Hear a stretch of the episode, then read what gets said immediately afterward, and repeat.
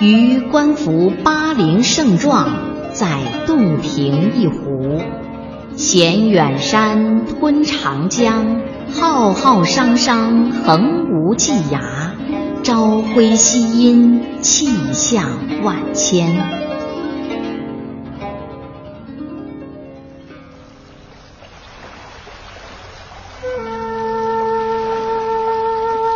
洞庭天下水，岳阳天下楼。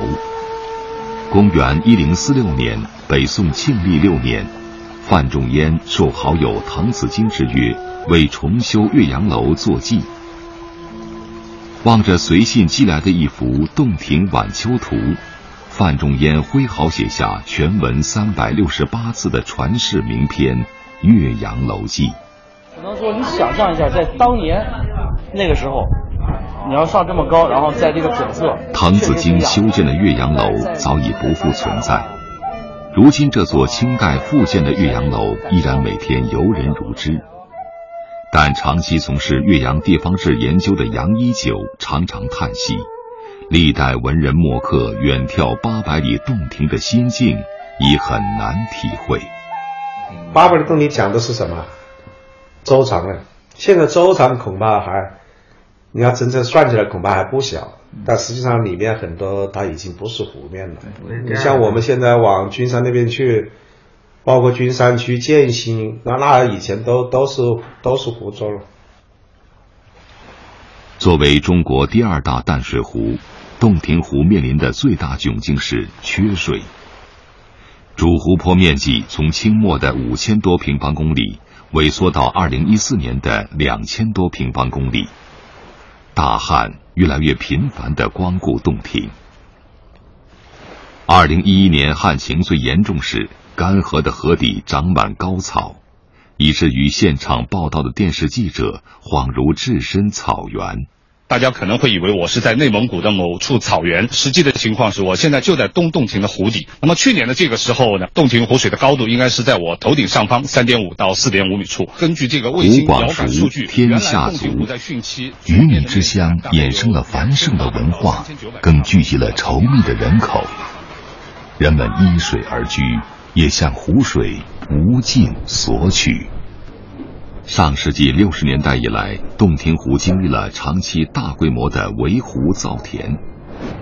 十多年前，为了盲目追逐经济效益，人们又在湖中湿地盲目种植被称作“抽水机”的速生杨树。从事湿地生物多样性研究的彭平波教授说，速生杨还影响到了洞庭湖鸟类的生存。你像那天鹅，它的起飞和降落。要很开阔的场面，它有一种滑翔的过程。你这个地方如果说深井破坏，全部不一样，肯定它不可能落在林子里面，它水了。加上非法采砂，以及上游来水急剧下降，泥沙淤积，洞庭湖水面消失过半。更令人痛心的是，网箱养殖、农用化肥、生活污水、企业污水。都在不断恶化着洞庭湖的水质。虽然洞庭湖治理工程从上世纪八十年代就已经启动，三十年间出台过各种方案，可从二零零三年到二零一三年的十年中，洞庭湖劣五类水质占比达到百分之五，四五类水质分别为百分之四十九和百分之四十六，二三类水质断面已经消失。这是被称作长江精灵的白鳍豚的叫声。南宋诗人陆游曾在《入蜀记》中记录下它们成群出没的景象：聚于石树，色苍白，大如黄犊，出没水中。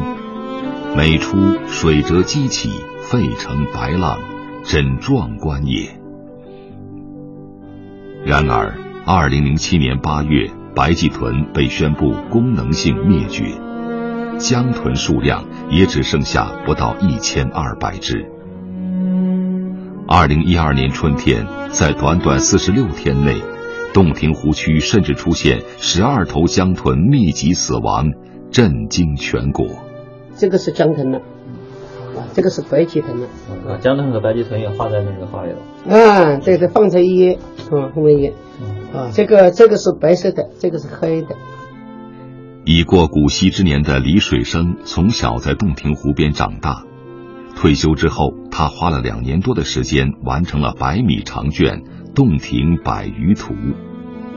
他告诉我们，洞庭湖曾经有超过一百二十多种鱼类，而现在常见的已不到二十种，很多鱼种都只能在画里才得一见了。这是胭脂鱼，它的最小的时候生下的最这么小苗条的时候是这种颜色，是就是偏蓝的一点的颜色。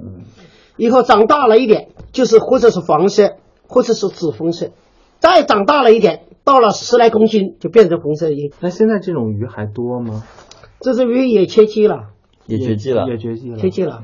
尽管鱼类资源已经枯竭到如此地步，尽管政府部门不断严加治理，可在洞庭湖仍能见到细密的，连一只签字笔都无法穿过的绝户网。它一围起来呀。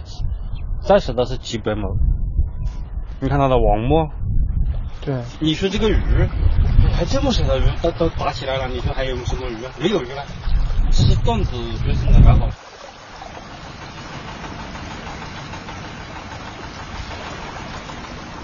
北宋诗人梅尧臣曾经写道：“风帆满目八百里，人在岳阳楼上看。”如今，连通长江和三湘四水的洞庭湖航道依然繁忙，但满目风帆早已不见踪影，取而代之的是各种用钢铁铸造的现代化船舶。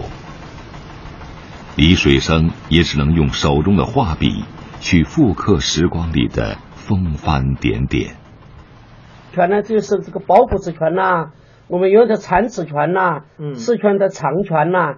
还有好几种这个船，船的这个形式与太湖的就不一样。我们有的船呢还能够走到八面风，这风是不这么吹过来啊，我这个船能够对着你的风能够捏形。穿梭于洞庭湖上的钢铁巨轮，不仅改变了洞庭的山水之色，更搅动着整个水系的生态系统。研究白鳍豚与江豚的专家，中科院水生所研究员王丁说。白鳍豚、江豚的灭绝、减少，就是向人类不断发出的生存警告。如果长江不能支撑这个白鲸和长江江豚的生存的话，那么也就是意味着或者警告我们，有一天它可能也不能支撑我们人类自身的生存。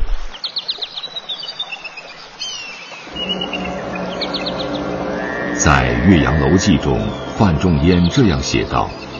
至若春和景明，波澜不惊；上下天光，一碧万顷。沙鸥翔集，锦鳞游泳，岸芷汀兰，郁郁青青。但愿这八百里洞庭好风光，不仅仅只是一篇千古文章。